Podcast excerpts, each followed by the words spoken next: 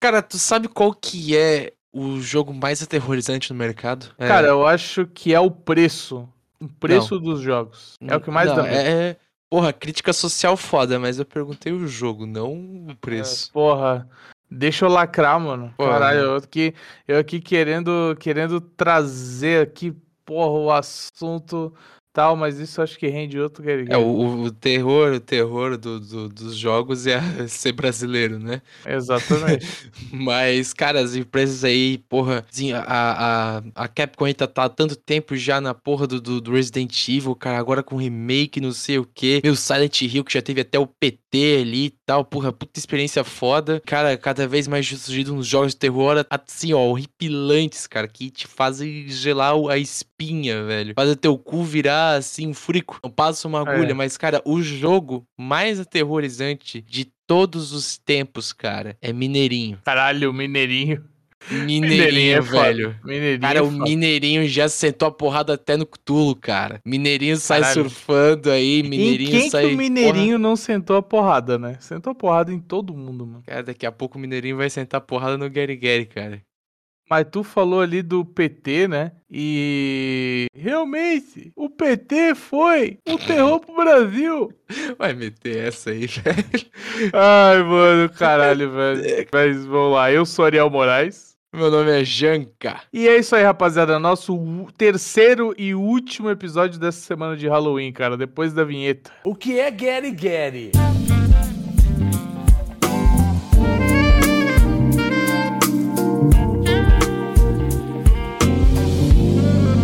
Gary Gary Podcast.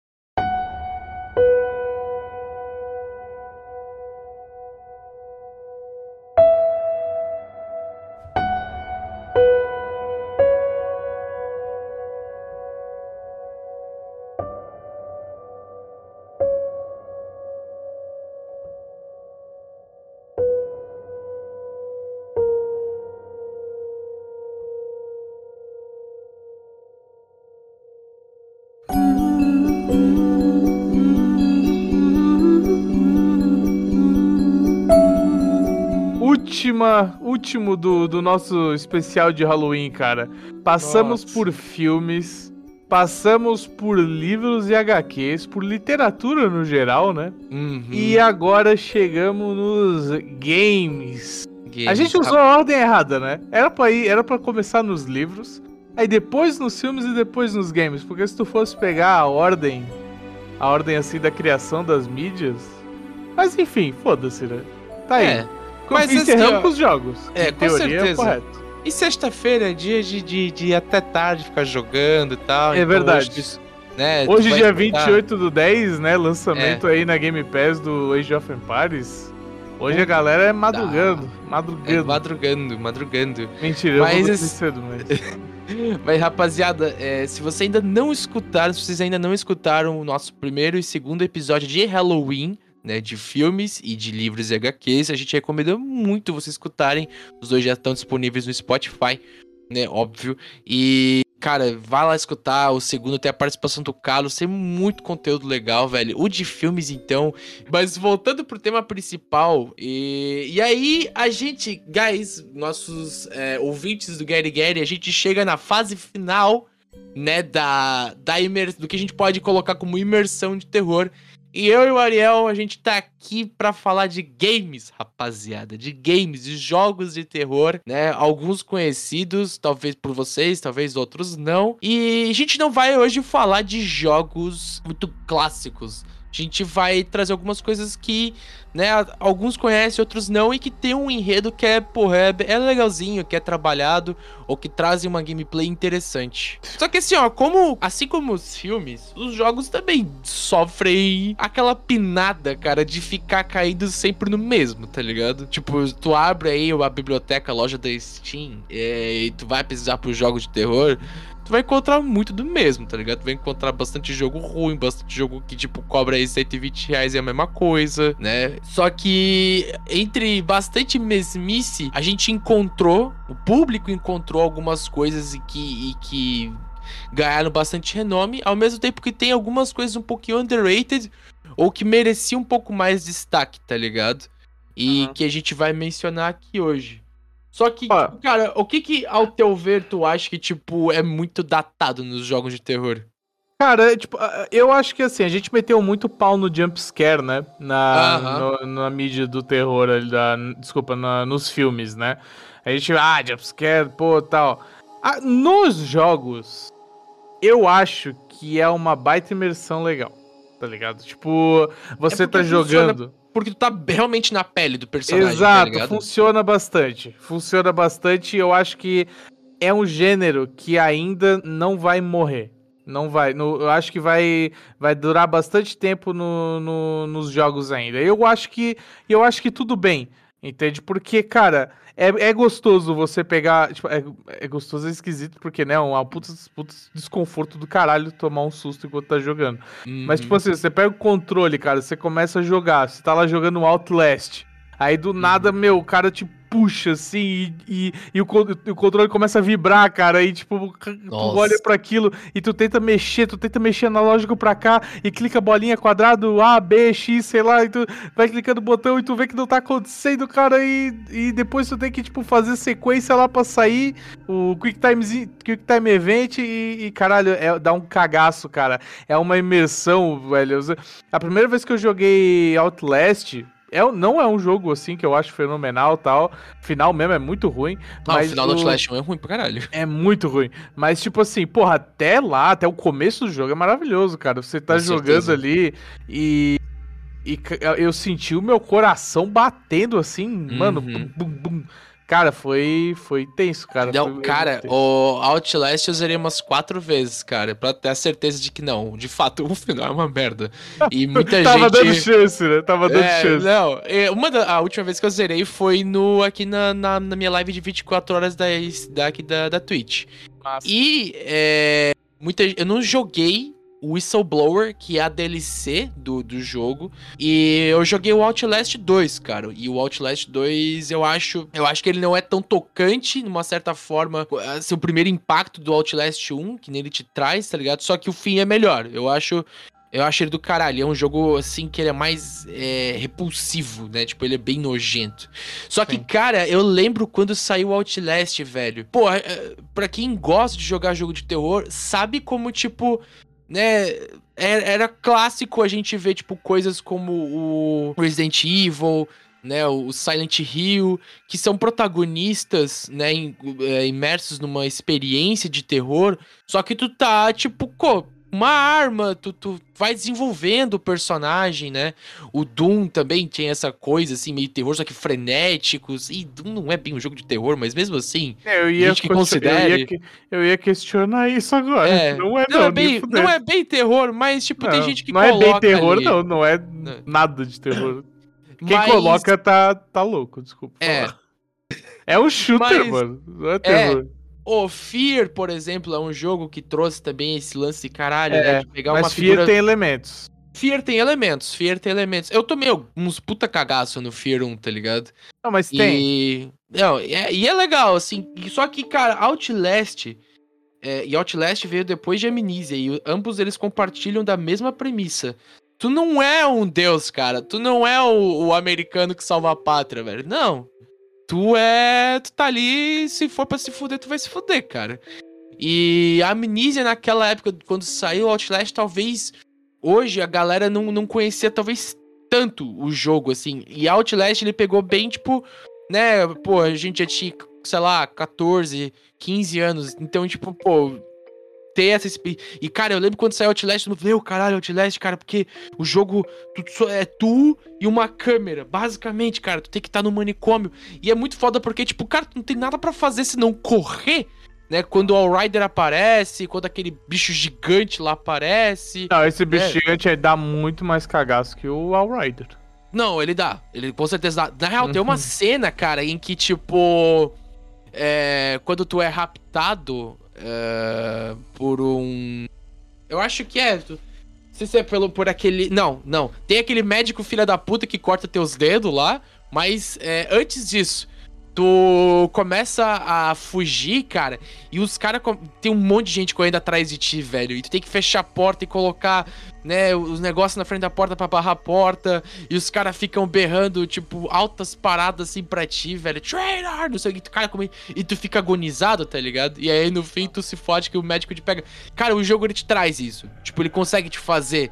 Então quando o Ariel fala que, tipo, de fato o jumpscare ele, ele é uma receita que ainda funciona, é porque, tipo, a imersão que o jogo te traz é porque tu tá na pele do personagem.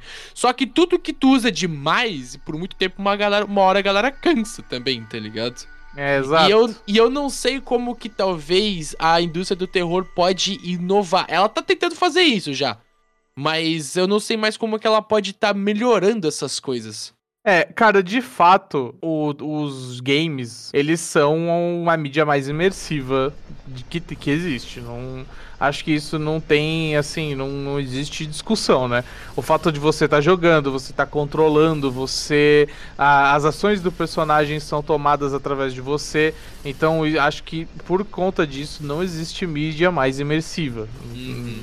Não existe. Então, então, tipo, por isso que o jumpscare funciona muito com a questão. Aí, aí, eu, aí é existe desafios, né? Para é. você é. trazer um horror psicológico, algo que, por exemplo, no cinema já funciona muito bem, um, alguma coisa assim como, por exemplo, um drama pessoal, é muito uhum. difícil. Não é impossível, mas é muito difícil, porque normalmente o jogador ele dificilmente vai conseguir absorver isso num videogame. Porque você tá tomando as ações do teu personagem, por exemplo. Então você. Então, aquele. É, se você, tipo assim, você tá presenciando o horror da família ali com a tua família tal, sei lá, você bota um personagem que é alcoólico e tal, ou no, vai ser muito bom quando eu eu vou linkar depois com o primeiro jogo aqui da lista que eu vou recomendar, uhum. mas mas que vai ter um vai ter uma parada meio assim, mas eu vou falar depois. Então, é, você pega, por exemplo, The Last of Us 2 né? Last of Us 1 chegou, foi um survival horror, começo, meio e fim. No final, beleza, tem ali um, um embate do protagonista, dos, dos dois protagonistas, né? E tal. No Last of Us 2, o Neil Druckmann já chegou falando, ó, oh, é, é, um, é um jogo à frente do seu tempo, é, poucas pessoas vão entender e tal. E de fato foi isso, entende? Porque a mídia dos games ela ainda não tá preparada para receber uma obra tão assim complexa. Entende? Uhum. Cara, o Last of Us 2, muita gente não gostou. Por mais que o jogo seja um sucesso, ganhou GOT e tal, é um dos meus, é, na minha opinião, é o maior jogo assim da história em questão artística, em questão de narrativa. Acho que nada supera Last of Us 2. Quando gente, é o maior jogo da história. Quando, é, quando se fala em maior, aí é outra história, mas quando se fala em melhor, aí eu coloco, porque realmente o jogo é um primor, cara, de arte, um primor técnico de tudo, velho. E mas, mas é aquela coisa, o jogo tentou trazer uma narrativa completamente diferente, tirando completamente o, o gamer da zona de conforto. E uhum. isso eu acho que se você inovar no gênero de terror, vai pode ser que o gênero sofra a mesma coisa que Last of Us sofreu, entende? Então, uhum. pode ser que seja mal compreendido. E, e pode ser que as pessoas não gostem tanto. Mas é, é receitas, né, mano? É arriscar. É, exatamente. O Last of Us arriscou. Pode ter muita gente que não gostou, pode ter muita gente que não gostou, mas fala as críticas aí. É 10 uhum. em tudo, ganhou GOT. Então, assim, cara, entende? É, uhum. Pessoas admiraram o trabalho e, e, o jogo foi muito bem recompensado. Foi um sucesso. Com o jogo de terror, é um desafio muito maior, na minha opinião, porque você, o jump scare funciona muito, cara. Ainda funciona bastante. E, e eu acho que vai sobreviver por bastante tempo. Eu acho que você começar a inovar tem que ser aos poucos, tá ligado? Coloca ali um horror cósmico, um, um um terror psicológico, uma coisa diferente, mas aí bota ali um negocinho mais gore também, entende? Vai aos Sim. poucos, assim, até tipo amaciando o gamer para ele ficar mais receptivos para Pode... obras mais complexas. Pode ser uma coisa meio ousada que eu vou falar, mas eu acho que, tipo, se é, o terror nos jogos, nessa narrativa single player, quiser ser inovado, é, ele quiser, sim, trazer um pouco de elementos diferentes, ou como tu falou, coisas Lovecraftianas, o gore, ou, ou narrativas, né, é, que, de, que discernem um pouco, eu acho que isso acaba sendo um trabalho de desenvolvedoras mais independentes, saca? Eu acho que, tipo, uma arriscar é, trazer coisas novas, como tu, né, como a gente colocou aqui agora, é, na mão de desenvolvedoras grandes pode ser um problema, porque tipo pode ser muito investimento em uma coisa que para eles eles acham que não, estamos inovando aqui, foda e que o público pode não ver com tanta com tanto com bons olhos. Ao mesmo tempo que empresas indies que já constam com um, um, um sei lá, com um investimento baixo, né, trabalhar tipo, porra, coisas diferentes, sabe? Né? É, e, e, ter uma comunidade indie que abraça muito isso e que pode fazer aquilo se tornar mainstream, já é um pouco mais fácil, ao meu ver. Uhum. Exato. Eu acho uma coisa... que a comunidade independente ela, tá, ela é muito mais receptiva. Porque uhum. a comunidade dependente. É aquela. É, é, a comunidade dependente da comunidade que só joga AAA é a mesma. É a mesma. Se você for comparar com o cinema, a galera que gosta de assistir os filmes é, do Oscar, por exemplo, com a galera que só assiste block, blockbuster, né? Tipo, se você é o mesmo hum. contraste se você for fazer. Então a galera dos jogos independentes eles são muito mais receptivos, isso é true. Uma coisa também que as empresas independentes têm feito, e acho que boa parte dos jogos que, que isso tem acontecido não são de. Não, não realmente não são de empresas grandes, são de empresas pequenas. É de. Tirando um deles, é, tira, é cara, trazer essa experiência de terror para dois jogadores ou mais. Que é uma coisa que tava difícil de acontecer e, e no fim da década passada para agora isso é uma e começou a ficar mais comum.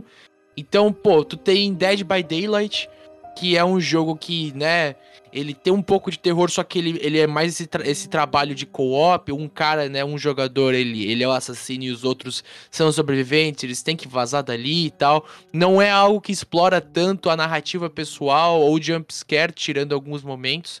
Mas ele é uma forma de tu experienciar um pouco de terror com seus amigos. The City também tem a mesma esquema. Stay Close, cara. Né, que é tu... Esse jogo é bom. Esse jogo é legal. Esse jogo a gente Esse tinha que é jogar, é cara. Bom. Esse, Esse jogo, jogo, a gente é tinha que bom. jogar, velho. Pra caralho, eu, eu topo. Porra, porque, caralho, tipo, tu e mais um cara, né? Vocês estão perdidos, isolados no meio de uma cidade que tá tendo, sei lá, esse surto paranormal de que, né, coisas se mexem assim, tipo, no escuro e que só, só pode ter que. E tu tem que ficar mirando com elas pra uma lanterna pra elas não se mexer, aí tu mira, mira pra frente, mira pra elas de volta, elas se mexeram pra caralho. É esse jogo dá, dá um medo do cacete, cara. É, aí, por exemplo, veio coisas, veio jogos como Pacify e Devour, que seguem a mesma receita, né? Porra, é, tu, tu e mais alguns jogadores tem que ir lá pegar, tipo, vários bonequinhos ou vários elementos pra, invocar, pra tipo, começar a bater contra o mal que tá ali vivendo naquela casa, tá ligado?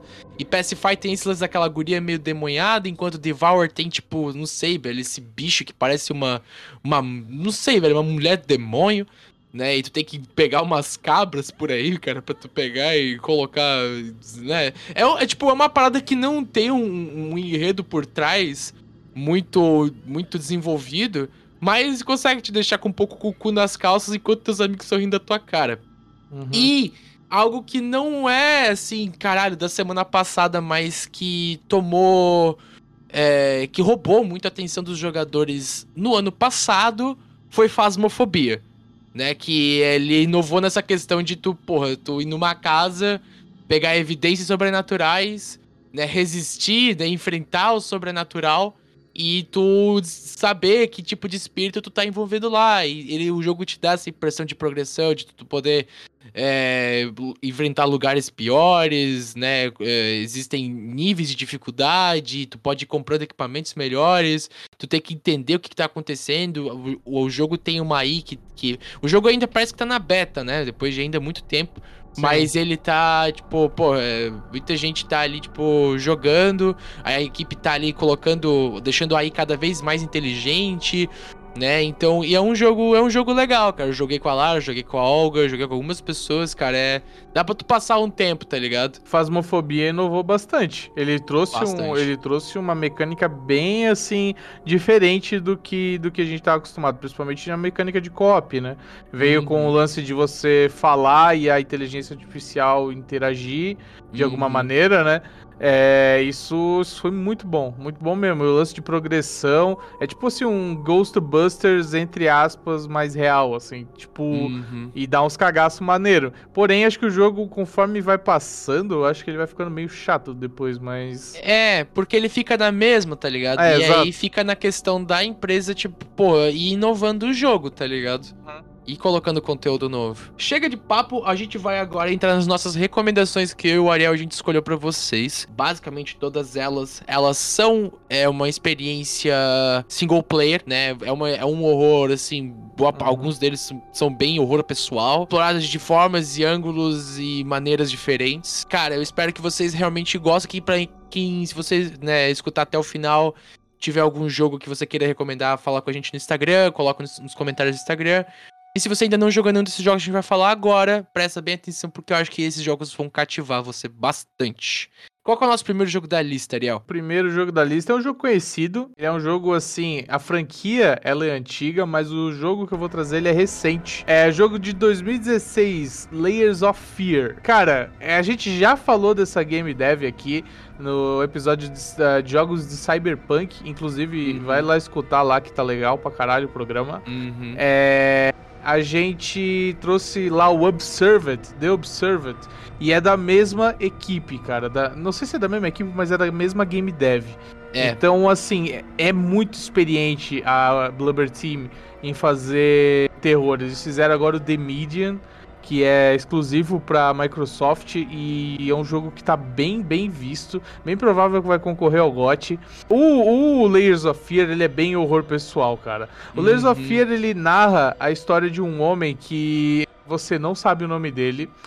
É, no, no século XIX, cara, mais especificamente em 1920. Ele é um pintor e ele ficou enlouque- enlouquecido é, tentando criar a sua obra-prima, né? A sua, a seu, o seu quadro assim, que, que tipo assim, nossa, isso aqui é a minha obra-prima, saca? Uhum. E, cara, pra fazer item, e para fazer isso, velho, ele, mano, ele precisa encontrar itens, resolver puzzles, desvendar acontecimentos que se passam numa casa, e esses acontecimentos é o que levam ele a um estado de, de, de esquizofrenia absurdo, cara. E isso é de fato um terror psicológico, entende? Não, Você certeza. você você passa o você passa o jogo, cara, totalmente pensando se aquilo é o sobrenatural ou se aquilo é uma demência da cabeça do, do, Uhum. do, do personagem, entende? E, cara, é muito, é tudo muito bom. Porque, assim, o jogo, ele tem a mecânica de jump scare, obviamente. É, eu acho que o Layers of Fear, o Layers of Fear ele faz o que a gente comentou um tempo atrás, pouco, poucos minutos, de, de você ir amaciando o player, porque ele traz esse horror pessoal, ele bota os elementos antigos que o player é, gosta, né, o jump scare, o controle vibrando tal, mas ele faz isso com muita maestria, sabe? Ele consegue unir os dois, ele consegue unir o, o que já é moda com, tipo, um pouco de inovação. Inovação entre aspas, né? É o recurso que já existia nas outras mídias. Ele só tá adaptando pro jogo, né? Uhum. Mas, de qualquer maneira, o Layers of Fear acho que é um retrato que faz.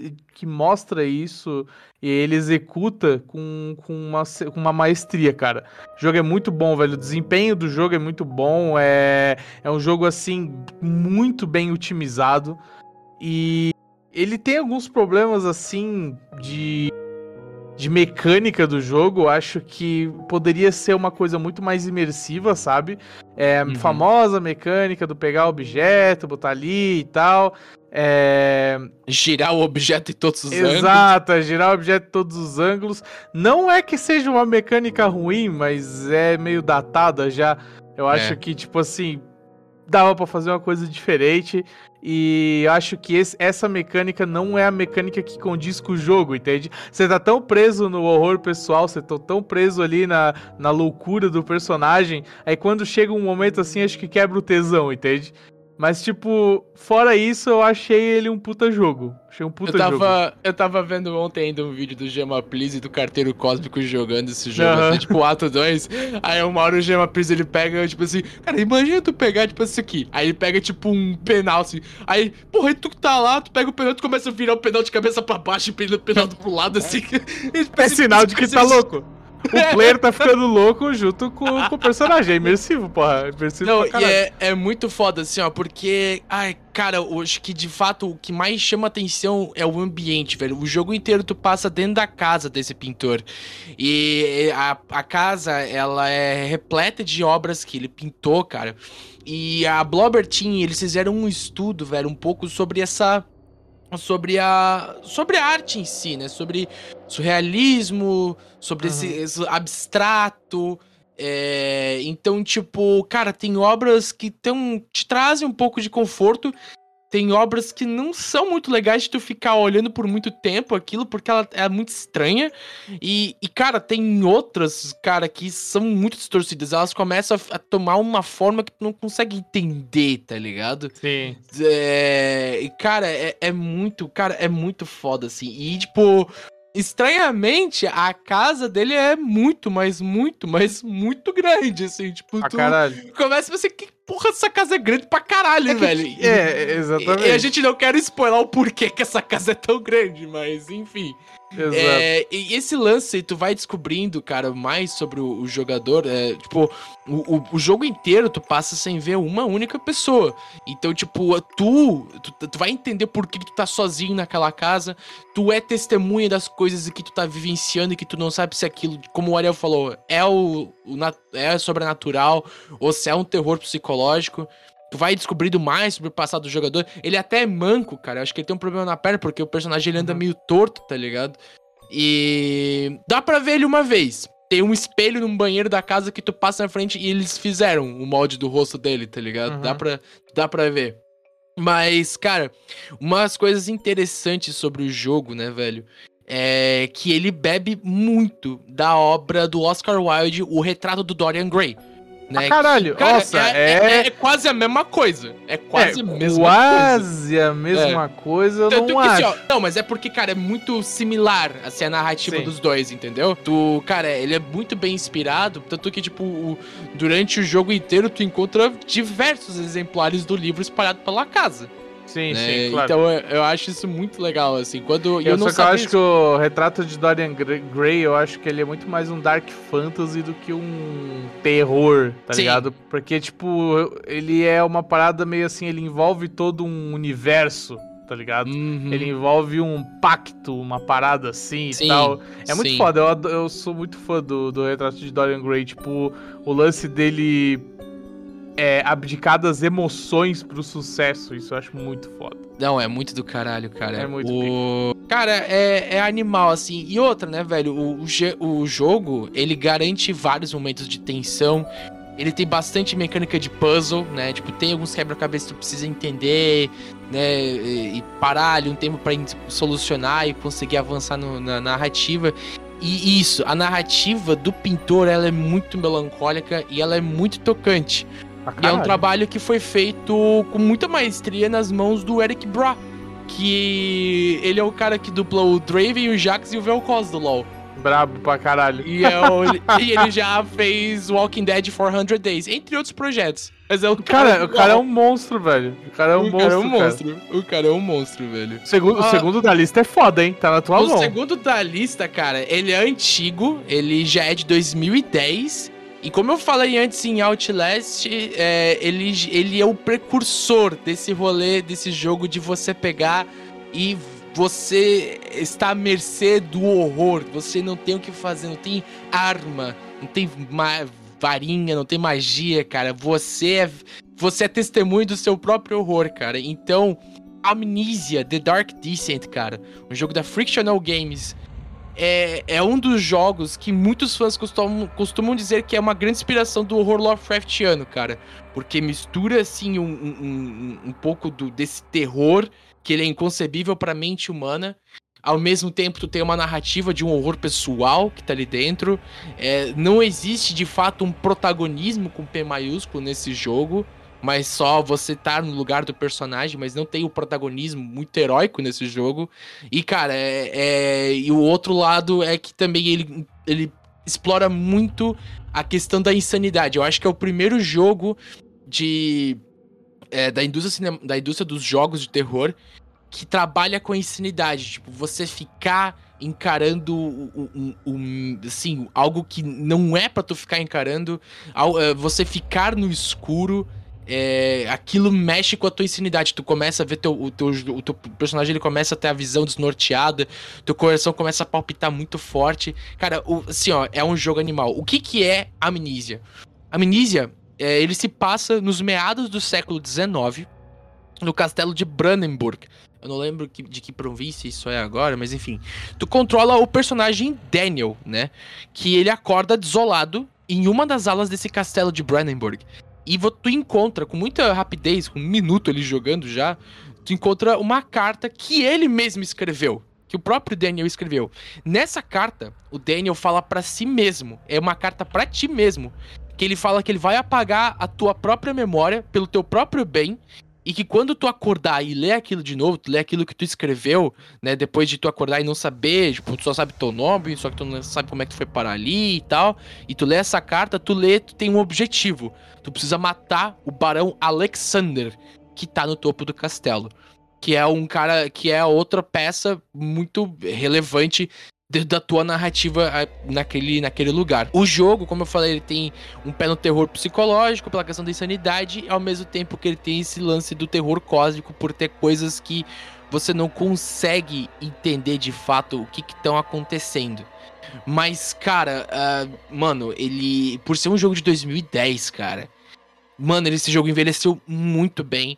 O gráfico não é um gráfico feio, né? Ele é um gráfico muito legal, assim, até pra época ele traz, cara, esse, ambiente meio catedral, meio, assim, bem fantasmagórico, bem coisa de castelo de terror, cara. Só que, mano, há, há as riscas da palavra mesmo, cara. É, o que tu mais encontra ali, né, que ainda torna esse horror né, cósmico, são, tipo, seres que são incompreensíveis, que tu não pode bater de frente com isso, só tu não tem nada se não nada a fazer se não fugir, experimentos humanos e até mesmo, cara, terrores que tu não consegue ver. E é uma coisa que dá muito medo, algo que tipo tá ali, tu sabe que tá ali, mas tu não consegue ver. Uhum. E, cara, por ser um jogo linear, onde a exploração ela se prende aos atos do jogo, né? Ele é muito interessante que tu olhe em todos os cantos, tu precisa explorar, tu precisa dar uma olhada aqui e ali. Ele é o primeiro jogo que traz essa mecânica de tu pegar um objeto, girar que nem um retardado, olhar Sim. em todos os cantos. E tá, só que não, tipo, ele não é aquele de tipo, tu pegar e ampliar a tela e tu ficar olhando assim. Tu consegue pegar e ficar mexendo com o objeto, empurrar pra puta que pariu, né? Então, e ele abusa um pouquinho disso também, porque tipo, né? Em alguns momentos tu precisa, tu tá fugindo, tem um bicho louco atrás de tu precisa fechar a porta e, e descer uma aquela tranca, que é aquela aquela viga de madeira pela porta. Precisa empurrar, puxar caixas para tu subir em alguns lugares, tacar pedras e algumas coisas para fazer com que canos, né, ou outras estruturas sejam quebradas para tu poder avançar. Então o, o, jogo ele, ele tenta explorar um pouquinho essa mecânica para te tornar um pouco mais vivo dentro do personagem. E, e justamente ele, tu, tu, precisa ir prestando atenção é, ao teu redor, porque tu só tem uma lamparina para te iluminar aonde tu tá. E tu tem é, frascos de poções que ajudam a restaurar um pouco a tua sanidade ou a tua saúde. Tirando, né, óbvio, itens que são temporários, que, tipo, fazem parte de, da própria questline, que, tipo, ah, esse item que tu pegou agora, mais tarde tu vai precisar para colocar em algum lugar, tá ligado? Ele tem um receptáculo específico para aquilo. É, e para tu entender o jogo, algumas vezes ele te dá uma cutscene, né, explicando assim um pouco da trajetória do jogador, né? Até a própria dublagem do Barão de Alexander é uma dublagem bem, bem assim, Vincent Price da vida, que é bem legal, cara, bem tocante. Também o Daniel, que é o, é o personagem principal, ele encontra pedaços do diário de, dele mesmo espalhados pelo espalhados por todo o castelo. Então, é muito legal que tu colete todas as páginas e tu vá lendo para tu entender né, sobre o que, que é aquele lugar e descobrir algumas verdades que são bem, assim, bem desagradáveis. A Amnésia já teve três sequências: Justine, Machine for Pigs e a sua mais recente, que é do ano passado, Rebirth. Mas o Dark Descent, que é o primeiro título, ele carrega um título. Ele carrega um carinho muito especial, cara, no coração dos fãs que jogaram essa obra-prima do terror. Ah. Porque ele é o precursor de várias mecânicas que inspirariam jogos posteriores. Além da Friction já disponibilizar, junto com o Dark Descent, é, um modo de criação, onde, tipo, depois que tu joga e tal, os jogadores eles poderiam criar sua própria história, utilizando elementos, né, é, e várias coisas que, o, que a, a Frictional Games disponibiliz- disponibilizou, fazendo que, tipo, outros jogadores, além de jogarem uma história canônica, pudessem jogar narrativas criadas por outros jogadores. Então eles disponibilizam lá várias histórias que os players fizeram pro jogador ir lá jogar depois. E isso é muito legal, cara. Isso é, tipo, Uhum. é uma coisa de tu conseguir inovar legal, assim, tipo, tu dar uma experiência pro player, de criar o teu próprio terror, tá ligado? Eu acho que o Dark Descent, ele é o melhor, assim, tipo assim, né? Uhum. Eu acho que é o único, até o único que presta, pra ser sincero. O, Que o Machine for- Rebirth, o Rebirth, uma galera gostou bastante também, assim, falaram que, É. porra, legal, voltou bem e tal, porque ele era uma saga já um pouco antiga, né? Até Sim, porque sim. na metade do, do- da década passada entrou o Soma.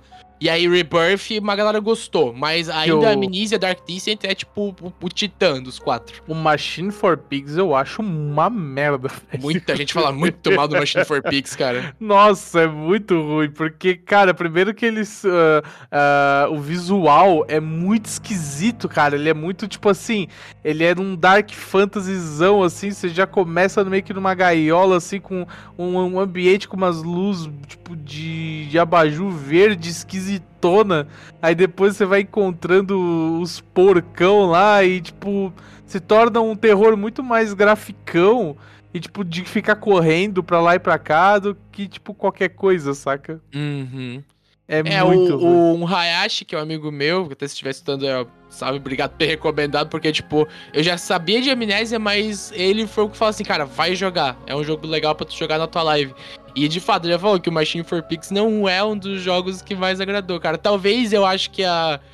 A, a Frictional quis fazer algo diferente, de explorar um pouco essa coisa um pouco, não sei, um circense meio, um circo É. meio freak da vida, tá ligado? Acho, é, exato, acho que é exatamente isso que tu falou. Tipo, uma parada freak zona, assim, um Aham. universo meio próprio e tal. Eu acho interessante, mas não funcionou, sinceramente. Não funcionou. É. Mas, enfim, cara, é um jogo, cara, que por mais que ele é velho, né, já tem, porra, 11 anos esse jogo, cara, é um jogo legal, velho. Nossa, ele dá... Mano, me deixou com agonia. Me deixou, assim, com muita agonia mesmo, assim. Eu não sou um cara de tomar cagaço com, com jogo de terror, tipo, demais. Eu tomo meus sustos, claro, com certeza. Mas, mano, esse jogo me deixou aflito, velho. Bem aflito, mano. O próximo jogo também da Frictional Games é o Soma, cara. Que o Soma, basicamente, muita gente viu como um respaldo de esperança e luz depois do Justine e o Machine for Pigs do Amnesia. Lá em 2010, Soma já tinha sido, já tinha sido confirmado. é, e em 2015 o jogo veio ao público com uma história até bem, bem interessante. É, ele é um jogo que eu joguei bem pouquinho, cara. Até porque quando eu joguei eu não tava na minha conta. Eu tava na conta de um outro maluco da Steam. Então, e a gente, eu não acabei não jogando mais. Mas tô- é um jogo que eu quero esperar a próxima promo pra eu poder pegar, cara. O que que acontece? Em soma, tu tá na pele do Simon Jarrett, que é um jovem que ele vive com dois traumas. O primeiro, dele ter perdido a sua amiga num acidente de carro na qual ele, Simon, era o motorista. E isso é, uma- é a principal, é a, é a primeira cinemática que aparece no jogo. E a segunda é um trauma cerebral causado nesse mesmo acidente. Nossa, É, caralho, isso é massa. Isso é foda pra caralho. isso é uma parada muito real. Muito real. Muito real. Ele sofre sequelas, tipo, ele não consegue, tipo, a- tu vê que a, a visão dele é um pouco distorcida, ele, ele precisa escrever ali e tal. Quando no primeiro cenário que tu joga, tu tá no apartamento dele, então, tipo, ele tem que anotar as coisas ele lembrar do que, que ele tem que fazer e tal. E já é muito foda. E o lance que o Soma, ele, ele faz esse negócio de fazer a cama, amaciar o player pra depois tacar o cacete, tá ligado? O que que acontece? Num, num dia que tu acorda, depois de ter falado com o teu amigo David Munch, é, tu é convidado por, esse mesmo cara a ir pra um. a ir fazer uns, uns exames com ele, porque ele é, uma, ele é um aluno de neurológica, da parte neurológica. E esse David Munch, ele te convida pra ir pra uma estação, é, pra uma estação subaquática de um submarino meio abandonado. Não sei se agora é chamado de Y ou, ou, ou qualquer outro nome, mas basicamente o Simon, ele, ele topa e ele se sujeita a fazer uma sessão de tomografia pra tratar as sequelas que ele tem no cérebro dele, nessa estação abandonada. O lance é que tá lá, tu vê o teu amigo ali fazendo um negócio contigo, antes de vocês, é, de tu chegar lá, ele até fala um pouquinho sobre ambiente, como que eles estão trabalhando com esse negócio da consciência humana, do, né, toda a parte do cérebro. E aí, quando no meio dessa, dessa sessão de tomografia, tu desmaia. E parece ser alguns instantes depois tu reacorda. Só que tem umas coisas meio estranhas, porque tu não entende nada. Tu, tu, tu acorda no lugar, ele parece estar meio inóspito. E, cara, ele tá rodeado de androides e robôs que eles carregam características humanas, que até eu acho que o David Munch ele fala um pouco antes de tu desacordar. É, esses robôs eles carregam, tipo, características humanas como comportamentos e consciências. Então, tipo, alguns desses robôs que estão ali pelo ambiente podem ser um tanto neutros, enquanto outros podem ser muito hostis. E a verdade do que que acontece, de, de porra, tu acorda, puta, tu tá entendendo, né? O que que tá acontecendo? Estou jogando Amnesia novamente? Né? v- Você vai descobrir depois por causa de uma uma única pessoa que tá ali, uma das poucas pessoas que tá ali salva, que está naquela, naquela estação subaquática, a Catherine. E ela vai te explicar o que de fato aconteceu, cara. E, e pra não spoiler, velho, mas assim, não é um negócio muito legal, cara. A verdade, assim, do, teu, do teu despertar não é muito, não é muito massa, não, cara. É, o Soma, cara, ele recebeu diversas e diversas críticas positivas. Um único ponto negativo do jogo foi votado pela questão da AI dos, dos, dos inimigos e tal, que a galera comentou que podia ser mais desafiador ou melhor explorados. E a ambientação, até um pouco, pouco da, da plot, é, ela tem um, assim, um, um- Ela lembra, não que é parecida, mas ela lembra um pouco da temática que é abordada no Bioshock. Né, que, que trabalha com experimentos humanos, trabalha com o consciente dos outros, né, essa questão da, da, da, da tecnologia, esse, esse ambiente subaquático, né? Só que lá em BioShock você vive uma, um espectro de um ambiente meio meio steampunk, com um pouco da pegada assim vitoriana, 1920, 1930, né? Ali você vive uma distopia mais moderna, tá ligado? Só que, cara, é, o jogo é bem legal, velho. O jogo ele traz um terror.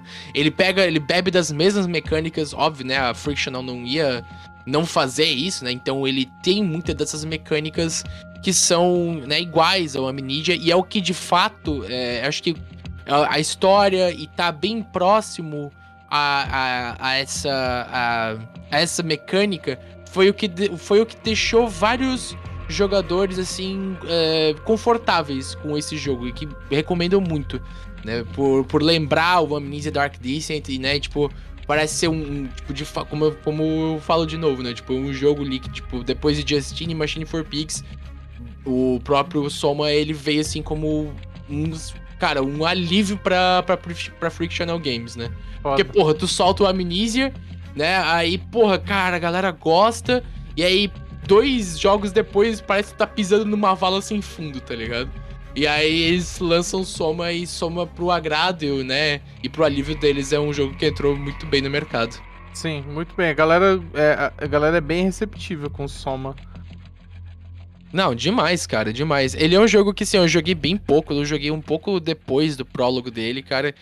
É, eu quero jogar de novo, velho. Talvez seja um jogo que né? Quem sabe a gente possa trazer mais pra frente, porque ele, ele tem um enredo bem explorado, cara. E é um jogo que eu com certeza vou jogar em live, velho.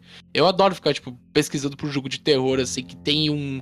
Tem esse drama pessoal, tem um pouquinho de uma, um terror, um pouco sci-fi, um pouco uma coisa que você não consegue entender, tá ligado? Meu próximo, próxima recomendação também é uma recomendação famosa, mas eu quero recomendar ela porque ela vira e mexe tá de graça aí em algumas plataformas como o Epic, até na própria Steam já saiu de graça. Uhum. E é Little Nightmares, cara, desenvolvido Que pela foda, é muito, cara, que jogo, velho. É desenvolvido pela Tarsier, publicado pela Bandai, a famosa publicadora e desenvolvedora japonesa aí. E apesar de tipo, ser publicado por uma por uma é, publicadora japonesa, é um jogo completamente feito pelo pelo Ocidente. E isso é uma coisa Uhum. difícil de ver. Normalmente as publicadoras japonesas elas publicam mais os, os jogos locais, né? Uhum. Isso é interessante. E, cara, é, um- é um jogo assim, quando a gente fala de inovação, o Little Nightmares, você joga uma parada que, que é tipo, é um terror de dar medo em um universo onde tu não sabe o que, que tá acontecendo. E é muito bom porque o jogo, ele não te explica o que, que é esse universo. É simplesmente isso dali, entende? Porém, existe as coisas, né? Por meio, entre, entre linhas que tu consegue pegar. O Little Nightmares, ele narra a história de uma, garo- uma garotinha de 9 anos que ela se chama Six, de 6 mesmo. É, trazendo, Uhum. tipo, o número pro português. E ela tá presa num navio, barco, né? Chama, é, que ele é o tempo todo chamado de Bocarra. E essa. E esse navio, cara, ele, tipo, ele só existe pra, pra meio que habitar umas. umas criaturas que, tipo assim, são seres humanos. Só que eles aparentam ser, tipo assim, criaturas muito grotescas, entende? É, criaturas que já tem uma certa loucura, uma certa demência, assim, e eles são, tipo, completamente sobrenaturais, assim. Que é, É. o caso do zelador, né? Exato, que é o caso do zelador, que é o caso da dama, que é a, a chefe do, do- da bocarra, né, do, do Uhum. É o caso de todos os chefes, assim, na verdade todos, todas essas criaturas gigantes que ao longo da história tu vai entendendo mais ou menos como funciona, principalmente no segundo jogo, mas o segundo jogo não vai ser tanto foco aqui, vai ser o primeiro. Tem que jogar o primeiro antes, porque o primeiro, tipo, porra, tu, tu, tu entende tudo, tu entende como é que como é que é a Six, tu entende como é que é, tipo assim, o universo, tu vai preparado já. Então, tipo, cara, joga esse primeiro, cara, e. E, cara, todo o momento do jogo, a personagem, a Six, ela é presa, ela, tipo assim, ela. Ela é pega por um. por uma fome, né? Uhum. Um, um- tipo assim, é- quando ela fica com fome, cara, ela fica com uma agonia. E não é fome normal, é uma fome gigantesca. bem. É uma fome bem do caralho, assim. É, velho. bem do caralho. Tipo assim, ela é pega por uma agonia, cara. E tipo, e ela fica, ela, ela, ela fica louca, cara. O personagem mesmo, o protagonista, ele te- tem, tipo assim, ele tem vários momentos do, do jogo que, tipo, tu, tu perde o controle. E, e assim, o personagem, tu como player, tu não consegue fazer nada. Cara, eu acho isso muito imersivo, velho. Que, cara, quando tu tá com fome, tu tá estressado, cara. Principalmente Sim. eu que sou, né? Porra, adoro comer, velho. Se eu passo um dia assim sem comer uma coisa, eu eu fico louco, cara. Agora começando a academia, tem que fazer um regime. Caralho, mano, é muito imersivo. Pra mim, que, que, que enxergo assim, comer como um ato meu, uma das melhores coisas que tem. Tipo, mano, não tem. é, é, E quando você. Quando, quando você vê ela daquele jeito, cara, e você começa a entender que aqueles, aquelas monstruosidades, elas estão passando por coisas semelhantes, entende? Você vai entendendo que, Uhum. tipo, aquilo lá aparentemente parece que é por causa do mesmo sintoma. A falta de comida, a falta de recurso, saca? Parece que, tipo... É como se fosse um universo distópico onde, os- onde nada mais entretém o ser humano, entende? Alguma Uhum. coisa. Tem um outro jogo, acho que é Inside, né? Que, que, que Nossa, trata. é, eu ia falar isso. É, o Não Inside. falar- eu não ia nem falar pela questão dessa, da- da- da- desses elementos pessoais, mas porque, tipo, é. As, as- cara, é difícil ver jogos como Little Nightmare, Uhum. né? Um jogo de terror em, nessa plataforma, tá ligado? Né? Tu ter essa. Onde, tipo, a direção de arte, ela é, tipo, porra, muito diferente, cara. E o Muito. Limbo e o Inside, eles fazem isso. Exato. E é muito bem, cara. É muito bom. E você no Little Nightmares, cara, você toda hora tá trombando com esses, esses monstros sobrenaturais e. E que são muitos, muito bizarros, cara. São uns bichos mega intimidador, assim, saca? O Uhum. rosto é tipo assim, o rosto mega maquiavélico e, e tu fica com medo quando tu olha. Então, tipo assim, é, é, é, é umas mecânicas também. A mecânica do jogo ela é muito assertiva quando, por exemplo, é, você tá lá, o monstro tá lá e ele dá as costas, aí tu vai e tu tem que fazer uma parada, e quando ele tá voltando, tu tem que sair, aí tu vai fazendo isso e dá uma agonia, cara, porque o jogo ele te força a tu, tu a se mexer, tá ligado? Tipo, Uhum. cara, se mexe, tu tem que fazer acontecer. Se tu não fizer, essa criatura ali vai te pegar. E isso, cara, nossa, é muito assertivo, cara, é muito bem feito. Little Nightmares, velho, é uma puta obra de arte, cara, uma puta obra de arte. É impecável, cara, impecável. Não, é animal, velho. Como eu falei, cara, é, é difícil ver um jogo dessa pegada, cara, porque eles conseguem. E é, e é muito foda, porque, cara, os, os terrores que eles, eles colocam, eles conseguem dar essa impressão de que tu é muito minúsculo perto de Caralho. tudo que tu tá encarando, tá ligado? Então, tipo, é sempre uns caras muito aterrorizantes, tá ligado? Sim, e existe, e existe essa representação também da criança contra o adulto, né, cara? Que é Uhum. tipo uma covardia, tipo, de, de questão de força, de questão de. De questão de agilidade e tal. Porém, mostra que, tipo, uma criança ela consegue ser tão. é, ser tão astuta quanto, tipo, qualquer adulto, tá ligado? Tipo, isso é, isso é muito legal. Porque traz uma até uma, uma, uma própria crítica, tipo, à visão das crianças a respeito da violência do, domi- tipo assim, domiciliar, né? A, a visão do, do abuso de pais e tal. Então o jogo pode ser interpretado com algumas críticas de, tipo assim, de dramas pessoais, sabe? E eu acho eu muito interpretei bastante assim, cara. Eu Uhum. interpretei bastante o jogo com essa pegada.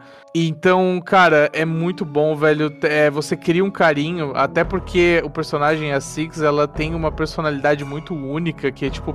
Quando ela, quando ela fica com fome, ela fica muito puta e tal. E até o próprio visual com o. a capa de chuva amarela. E aí você Uhum. vai controlando ela e tal. E, cara, é tudo, tudo muito, muito bem feito, cara. Muito bem convidativo também, né, mano? Exato.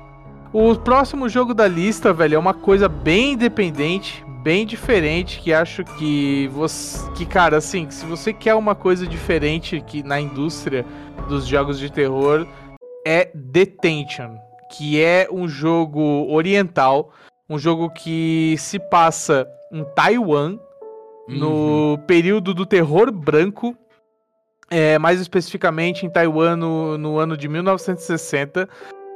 Ah, o período do terror branco foi um ano muito terrível em questão política, onde é, é, Taiwan vivia uma tirania, onde várias pessoas morriam por se opor ao governo da época, né?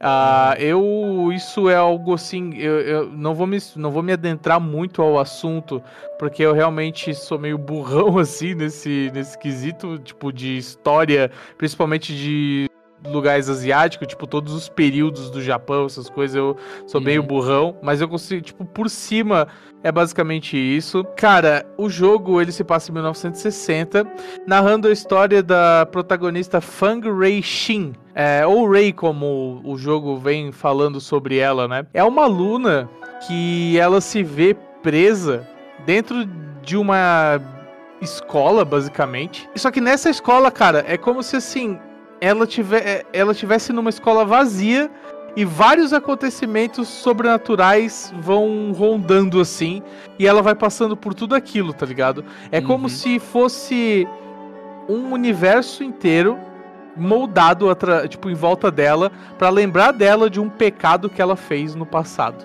entende? Caralho. Então, tipo assim, é, liter- é- é literalmente como se ela tiver. O, o jogo não mostra isso, mas é literalmente como se ela tivesse presa em um pesadelo, entende? Tipo, Uma coisa ou- meio 12 Minutes da vida que quer te ensinar uma lição de moral, assim. Exato, exatamente. Só que, tipo, aqui, aqui tu não sabe se ela tá num pesadelo, tu não sabe se ela tá num inferno, porque pode ser tratado dessa maneira também. Tipo, ela Uhum. pode estar em um tipo de inferno, em um tipo de, de outro mundo é, que, tipo, tá lembrando ela da merda que ela fez e fica lembrando ela de uma maneira infin- infinita. Tu pode tratar de diversas maneiras. O jogo, ele tem um final bom e um final ruim. Basta você, tipo, fazer as, as escolhas no jogo e tal pra você ter os final. Eu recomendo fazer os dois. Principalmente o final ruim, que é o melhor final. E. E, cara, o jogo é isso. É bem simples o jogo, cara. Ele é uma mecânica de side-scrolling, né? É famoso visual 2D que a galera gosta de falar. Que você só, só mexe pra esquerda e pra direita e nada mais. O jogo tem um gráfico lindo, mas muito bonito, muito bonito. Ele é Não é um cartu- gráfico. É, não é um gráfico realista, tá ligado? Não, Isso não, é um gráfico- bastante. É um gráfico cartunescão, só que, tipo assim, Uhum. com um traço bem asiático, cara. Bem asiático. É um, é, um, é um estilo de jogo que não precisa nem dizer que é asiático, tá ligado? Você percebe pelo traço. Que é muito, muito característico, cara.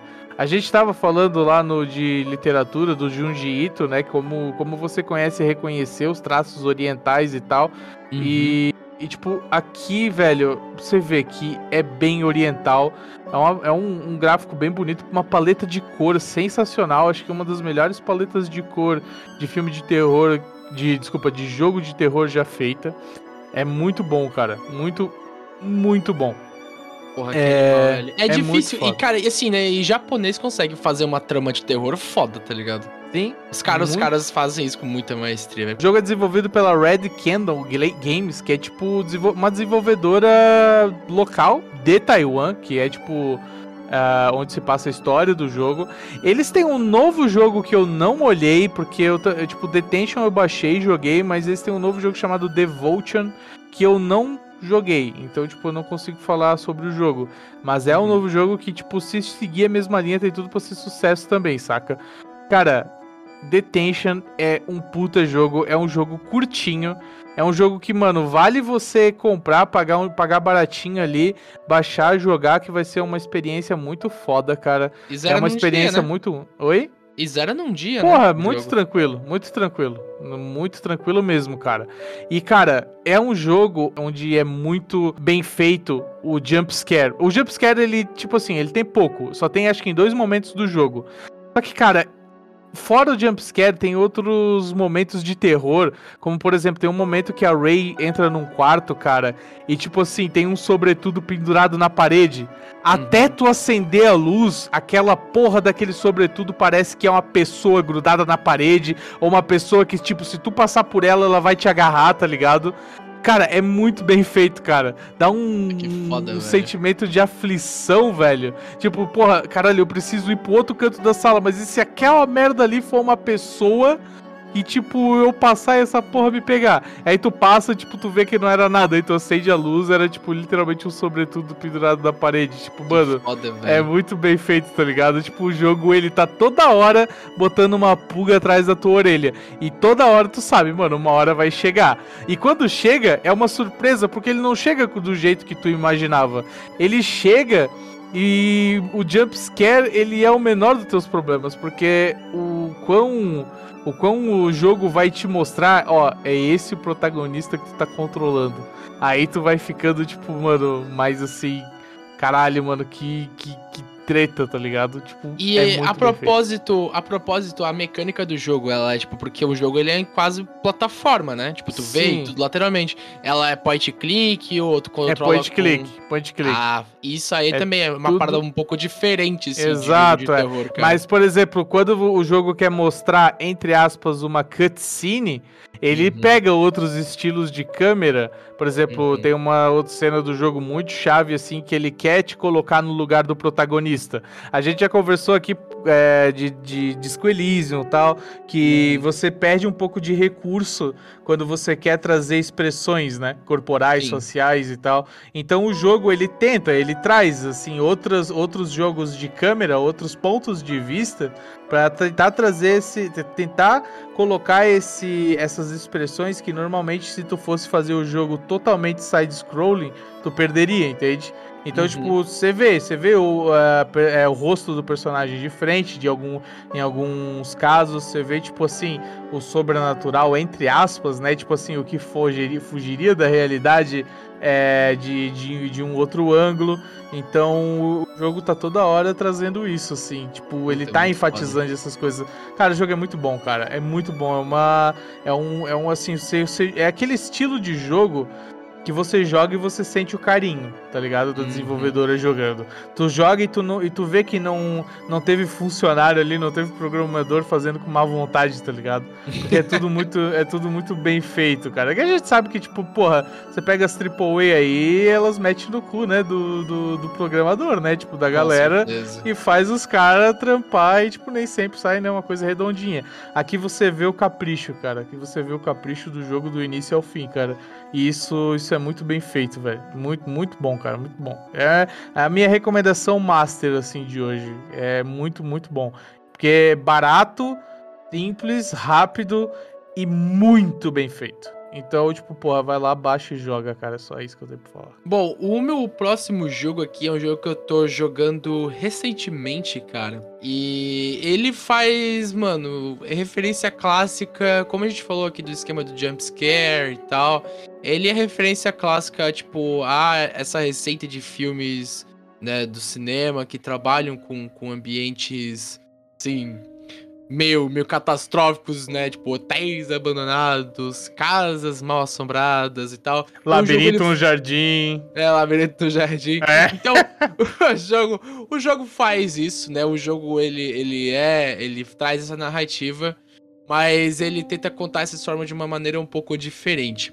Eu tô falando, cara, de The Beast Inside, que ele é um jogo de 2019 da Illusion Ray Studios, cara.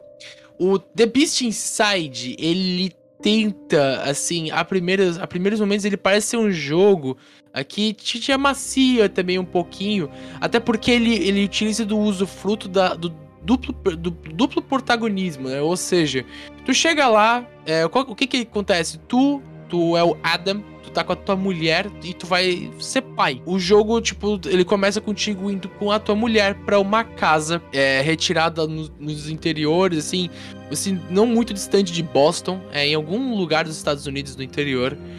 E, cara, é uma casa que tu herda dos teus avós e dos teus pais, consequentemente. O lance é que, né, tu, a, a tua mulher, assim, tal, ela, tu não sabe mais ou menos o que ela faz e tal. E, mas vo- quando você chega na casa, né, você- ela pede, ah, vai fazer tal coisa, vai, né, olha o sótão tal. E numa ida que tu vai ao sótão, tu descobre um piso, um piso falso nesse sótão e lá tem uma caixa. E tu tem um puzzle pra resolver. Então, basicamente, quando tu resolve o puzzle, tu descobre uma página do diário escrito por um cara chamado Daniel. Olha aí. Não, Daniel não, desculpa. Nicholas. E esse Nicholas. É. Ele. Cara, ele é, um, ele é um personagem. Ele é um cara que já morou naquela casa, só que anos e anos e anos atrás, né? Ainda antes dos teus avós. Então, é, o que que rola? Ele vai contar o porquê dos terrores daquela casa e quando ele conta, tu assume o lugar do Nicholas. A narrativa muda, assim, tu, tu vive o mesmo ambiente, só que, tipo, ali, na pele dele. E ele é um cara que não é muito bem da casinha. Ele é um cara que, tipo, ele tem problemas como a esquizofrenia, tu, tu não sabe se o que tu tá vivendo ali é real ou não é real. E ah, o jogo ele, ele fica nesses dois intermeios, assim, ele fica narrando parte aqui e parte ali. E aí, enquanto tá jogando com o Adam, que é o cara no tempo mais atual, é. Tu. Porra, tu, tu é um cara que ao mesmo. Tipo assim, pô, tu, tu- Ok, tu descobriu sobre o passado do Nicholas, mas tem alguma coisa estranha acontecendo na casa, porque é, tu percebe que. Tu percebe que uma hora, porque o, Ad- o Adam, ele é um cara que ele trabalha com cripto. com mensagens criptografadas. Ele intercepta comunicações, porque justamente o, o jogo se passa durante conflitos da Guerra Fria. Então é um cara que intercepta comunicações. Tu precisa ali pegar, entender sobre código e tal. Então tu vai, o jogo vai te dando alguns puzzles dessa forma e tu precisa quebrar um pouco a cabeça para entender e ir, digitando. Só que tu, tu, descobre, cara, que o teu telefone tá. Ao mesmo tempo, teu telefone tá sendo grampeado. E tu tá sendo, tipo, observado por agentes soviéticos. E aí, cara, quando tu descobre, tu começa a perceber que tem um cara que ele tá ali, tipo, te observando também, tipo. E ele é um cara que ele já conhece muito sobre tu, cara, sobre a tua mulher, ele já sabe quando que tu ia chegar. E tu começa ao mesmo tempo, tipo, porra tu acha assim que, tipo, ah, quando eu tô no personagem do Adam, eu tô vivendo um momento calmo. E quando eu tô no Nicholas, eu tô nesse caos mental. Só que o jogo começa a te deixar com esse ambiente, tipo, né, o contemporâneo do Adam, ele começa a te deixar um pouco desconfortável, porque tu tá lidando com um cara que é um stalker, que é um agente que tá te espionando. E aquilo é muito, muito estranho, tá ligado? Então, tipo, tem um pouco desse terror psicológico também que ele tá vivenciando. O jogo ele faz, cara, o jogo ele faz bastante referências é, a uma narrativa de meio, meio Lovecraft, meio Edgar Allan Poe, tanto que um, num quarto da casa tu tem um retrato de cada um, basicamente. E ele, ele mistura enquanto ele tá. E, e, na verdade é muito isso. Enquanto tu tá vivenciando os terrores do Nicholas, né? O cara que já morou naquela casa, é uma narrativa muito digna de Poe, assim, um, o fantasmagórico, aquele medo gótico e tal. Ao mesmo tempo, é, quando tu vive na pele de, do Adam, tu, tu, né, tu, tu eh, lida com anomalias que não são, não são perceptíveis ao olho humano. Tu acorda no meio do, do nada às vezes, né? Tu persegue uma coisa que tu não consegue chegar. Ao mesmo tempo tem uma violência ali muito explícita. Porra, tu entra, tu descobre, cara, às vezes uns cadáveres aí no terreno da tua casa que tu não sabe como é que chegaram ali. Então o jogo ele tenta ser gráfico de algumas formas e assustador de outras, né? Com esse negócio do sobrenatural. E o que o jogo mais faz bem aqui é o jumpscare. Ele te dá um jumpscare bem foda, assim, cara. É, o jogo, é, o que ele peca é quando ele tenta forçar a cutscene pra mostrar terror. E ali ele perde para mim o, o, o jumpscare. O jumpscare ele é muito mais real in-game, cara. O jogo ele faz isso. Ele se apropria do jumpscare, ele te, puta, ele te dá um medo em algumas partes, cara. E ele mistura muito essa, esse esquema de, de lógica, de puzzle, enquanto tu tá jogando com o Adam e tu vive esse thriller. Porra, tu, tu tá ali durante essa trama soviética, tu não sabe o que, que tá acontecendo direito e tal. O jogo é bem legal, cara. Ele peca um pouco, né, como eu falei, nesses, nessas, nessas cutscenes in-game que eles tentam forçar o medo, mas, puta, tu não tá jogando, tu tá vendo um cara que tá tomando ação por ti, então meio que, tipo, tu já coloca um pouco a mão no peito e pensa, ah, beleza, não sou eu que tô tomando no cu, tá ligado? Mas, cara, é um jogo legal, e é um jogo que não é caro. Eu peguei ele barato ali por uns, por uns 19 reais, eu acho que agora, como saiu da promo, ele deve estar tá ali perto dos 40, ou um pouco menos, mas, cara, é um tipo, é um jogo indie, ele é um jogo de uma desenvolvedora pequena, porra, consegue pegar ele bem tranquilo numa época de promoção, sabe? Tô te ouvindo. Caralho, Porra, que eu falei pra caralho. Sei nada, né, do jogo. E pra quem, pra quem tá ouvindo aí, o Janka deu assar. Eu nunca joguei o jogo, né? Não tenho muita coisa que falar. Mas o Janka tá jogando em live esse game, né, cara? Então, tipo. Se, é, se eu... o Janka zerou antes de você tá jogando, acho que fica ali gravado, né? Tem tudo, uhum. tudo pra fechar, pra honrar o Carlos, né, cara? Que o Carlos é o cara das obras nacionais. Hum. A gente tem que ter uma, uma, uma, obrinha nacional aqui, né? É, mas nossa, caralho, cara. Uh, o jogo que eu vou falar agora é um jogo de produção nacional. Ele não saiu ainda, na verdade, é uma empresa pequena, é da Pulsa Tricks, né? Ele é um jogo que contou muito com. Ele contou muito com doações, com incentivo, tipo, vaquinha e tal. É, ele é um jogo que o próprio BRKS Edu conhece e o BRKS Edu, tipo, chegou a um ponto que ele se encantou com o jogo, porque ele jogou a demo, e é uma demo que tá disponível para todo mundo na Steam de graça. Então, tipo, o BRKS Edu chegou ao ponto que ele falou assim, cara, eu vou pegar, vou gravar esse vídeo aqui da demo inteira do jogo, e metade, se eu não me engano, metade é, da minha monetização que eu ganhar por esse vídeo eu vou encaminhar para vocês. Então, cara, ele é um jogo promissor, né? Tipo, por quê? Um jogo brasileiro chamado Fobia Sandinfnas Hotel. E, cara, pra ser ainda mais próximo, meu e do Ariel é um jogo que se passa aqui em Três Itilhas, cara, em Santa Catarina, velho. Isso que eu achei muito. Isso é massa. Puta que pariu. E eu descobri esse jogo com o Carlos. A gente tava, tipo, fazendo umas pesquisas e tal sobre umas coisas bem aleatórias e a gente acabou encontrando esse jogo do nada, tipo, rea- realmente do nada, cara. Eu vou eu vou ler pra vocês aqui, é, basicamente o que que o que que porque eu não quero não quero tirar, eu não quero falar a minha interpretação do jogo. Eu vou realmente pegar e colocar aqui o que que o pessoal da Pulsatrix fala do que que é Fobia Scientific Hotel. Fobia é uma jornada imersiva de suspense e investigação que se inicia em um hotel decadente dominado por uma seita tecnologicamente avançada. Essa seita prega a união entre ciência e religião, conduzindo secretamente experiências de aperfeiçoamento humano envolvendo modificações genéticas e realidades paralelas. A gente pode ver até aqui que tem uma coisa meio, né, meio, de novo, um pouco Bioshock entre tecnologia e experimentos humanos. É, passado, presente e futuro se chocam em um cenário repleto de puzzles, mistérios e conspirações. Nessa jornada em busca da verdade, o jogador precisará explorar os diferentes mundos utilizando uma câmera, terá que se defender de criaturas monstruosas que espreitam os corredores do hotel e lutar por sua sobrevivência. O Fobia, então, ele tá disponível, a demo dele na Steam. É, eu recomendo vocês bastante vocês irem dar uma olhada como é que tá o jogo. O... E muita gente pensa, nossa, que puta, jogo brasileiro que deve ser uma merda. gráfico- Cara, não, o jogo parece muito bonito, parece que tá rodando legal. O jogo tá com uma engine gráfica muito foda, tipo, o jogo parece muito bem detalhado.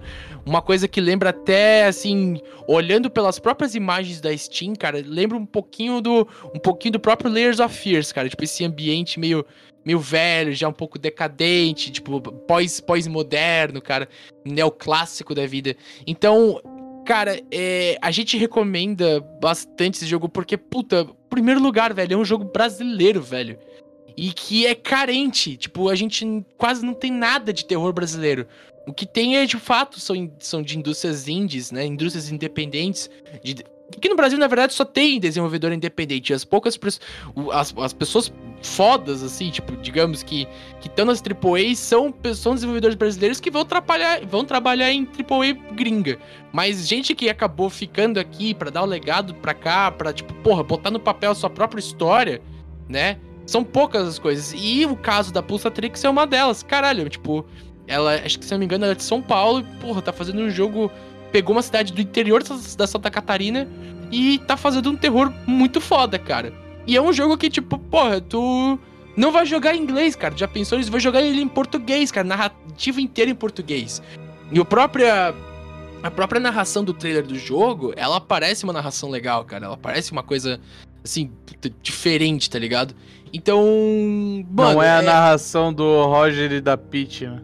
É, exatamente. Então, cara, é, eu tô assim, bem cativado, velho. Eu tô esperando esse jogo sair. Até então, é, acompanhando, eles não colocaram é, muitos mais, assim, do- quando que vai sair o jogo. O jogo só tá com a demo. Então eu recomendo bastante vocês consultarem as mídias do da Pulsatrix pra é, se informar de quando que o jogo vai sair. Mas ele não tá longe de sair, não, cara. Acho que ele tá bem. Ele tá bem perto, por sinal. Mano, tem, é muito promissor. Mas é aquela Muito. coisa, né, cara? Quando se fala de. Eu sempre gosto de hypar e tal, mas quando se fala de desenvolvedora nacional e tal, acho que tem que esperar sair. E se sair, né, cara? Porque a maioria dos projetos que desistem no meio do caminho. Então é bom, cara. mano, eu tô, é, fi- tamo na torcida, mas pretendo. Eu gosto de ser pé no chão quando se trata de de desenvolvimento nacional, porque como tu falou, cara, as coisas elas são muito inde- ah, são não, tudo é independente aqui no Brasil. Os jogos que Uhum. fazem sucesso, tipo Dandara, por exemplo, que é um grande sucesso brasileiro, bem elogiado, é um jogo completamente independente, tá ligado? Exatamente. estilo- O jogo, o jogo, jogos eletrônicos no Brasil são vistos como jogos de azar. Eles não têm, eles não têm, se eu não me engano, as, as empresas não recebem verba da, de Ministério da Cultura, sabe, de apoio à cultura. Tipo, cara, é muito É. difícil tu ter um- uma, tu conseguir um apoio, um apoio estatal, né, uma, uma, É bem uma, difícil, uma verba bem é pra, pra tu fazer o jogo, cara. Bem- Por isso que ele é um jogo que ele contou ali, porra, com a ajuda de, do BRKS Edu, como influencer, porra, e tipo, de repassar a grana. E eles fizeram até também uma, uma vaquinha online ali, tipo, conseguiram arrecadar uma grana legal. Ah, isso tem que bateram. ter. Isso tem que Com ter. certeza. Sempre tem que ter a vaquinha online se você quer fazer uma coisa boa e Uhum. você é um desenvolvedor de jogo no Brasil. Você precisa de ajuda do público só. Se você for muito rico, né? Sei lá, ganhou na Mega Sena aí e tal, da vida. E essa galera que ajuda, é- é- eu acho que essa galera, assim, é, o- é é o que eu poderia minimamente dizer de decente. Né? Porque, porra, não é todo mundo que conhece um jogo brasileiro e muito menos conhecer e se encantar é, pô, não, eu vou ajudar um pouco, tá ligado? Eu reconhecendo. Essa galera, quem até Uhum. então ajudou, merece um parabéns, tá ligado? Porque, pô, vocês estão conseguindo botar, né, dar confiança pra um projeto que vocês não sabem como vão ficar, tá ligado? Como o Ariel falou, aqui no Brasil é, um- é uma terra que, cara, um, um produto seu game, seu oriundo daqui, a chance dele ir pro saco é muito grande. E gigantesca. E pra terminar minhas recomendações, cara, eu que sou muito fã das Cara, a gente, a gente só citou bomba, cara. Bomba boa, no caso, né? Quer dizer, É. é uma má analogia do caralho. Cara, aí você, se, se, se tiver comentário assim, ah, vocês esqueceram da The Dark Pictures Anthology, o Man of Medan. Aí, não. Aí, mano, aí eu não vou, eu não vou responder, eu já tô falando Cara, é um já. jogo que eu nem consegui jogar de tão. Cara, ele, ele travava no, no, no- no menu. Todo jogo Until Dawn, todo jogo eu acho uma merda, cara. Desculpa, Supermassive Games. Não, eu só me arrependo de, um, de uns jogos aqui que a gente não trouxe, que agora tá tarde pra falar, que é os jogos de terror do Roblox, cara. Ver a criançada ter medo daquela mulher lá, como é que é aquela mulher com o olho... tipo, ah, muito foda, cara. Aquela mulher creepy que dava, que dava medo em criança lá, cara. Isso ali, isso ali é bom porque a criançada Que é a Momo? Samara? Isso, essa aí mesmo. A Momo? Isso. Puta que eu. Porra, cara, essa mulher da Tem a cri- Momo no Roblox, velho? Eles Bota Momo pra que perseguir o avatar das crianças no Roblox, mano. O cara que fez isso é o doente, cara, mas é o melhor doente do mundo, cara. É muito Caralho, bom. Ariel, a gente precisa entrar no server de criança pra, terrorizar Porra. criança no Roblox, mano. Vamos fazer essa merda aí. Caralho, mano. A- tipo, tudo bem que a Momo é meio bizarra, assim. A Momo, o surgimento dela, porra, ela pede pras crianças matar os pais e tal. Mas botar ela pra perseguir as crianças do Roblox eu acho genial, cara. Me desculpa, velho. É muito bom, cara. É muito bom, é muito bom.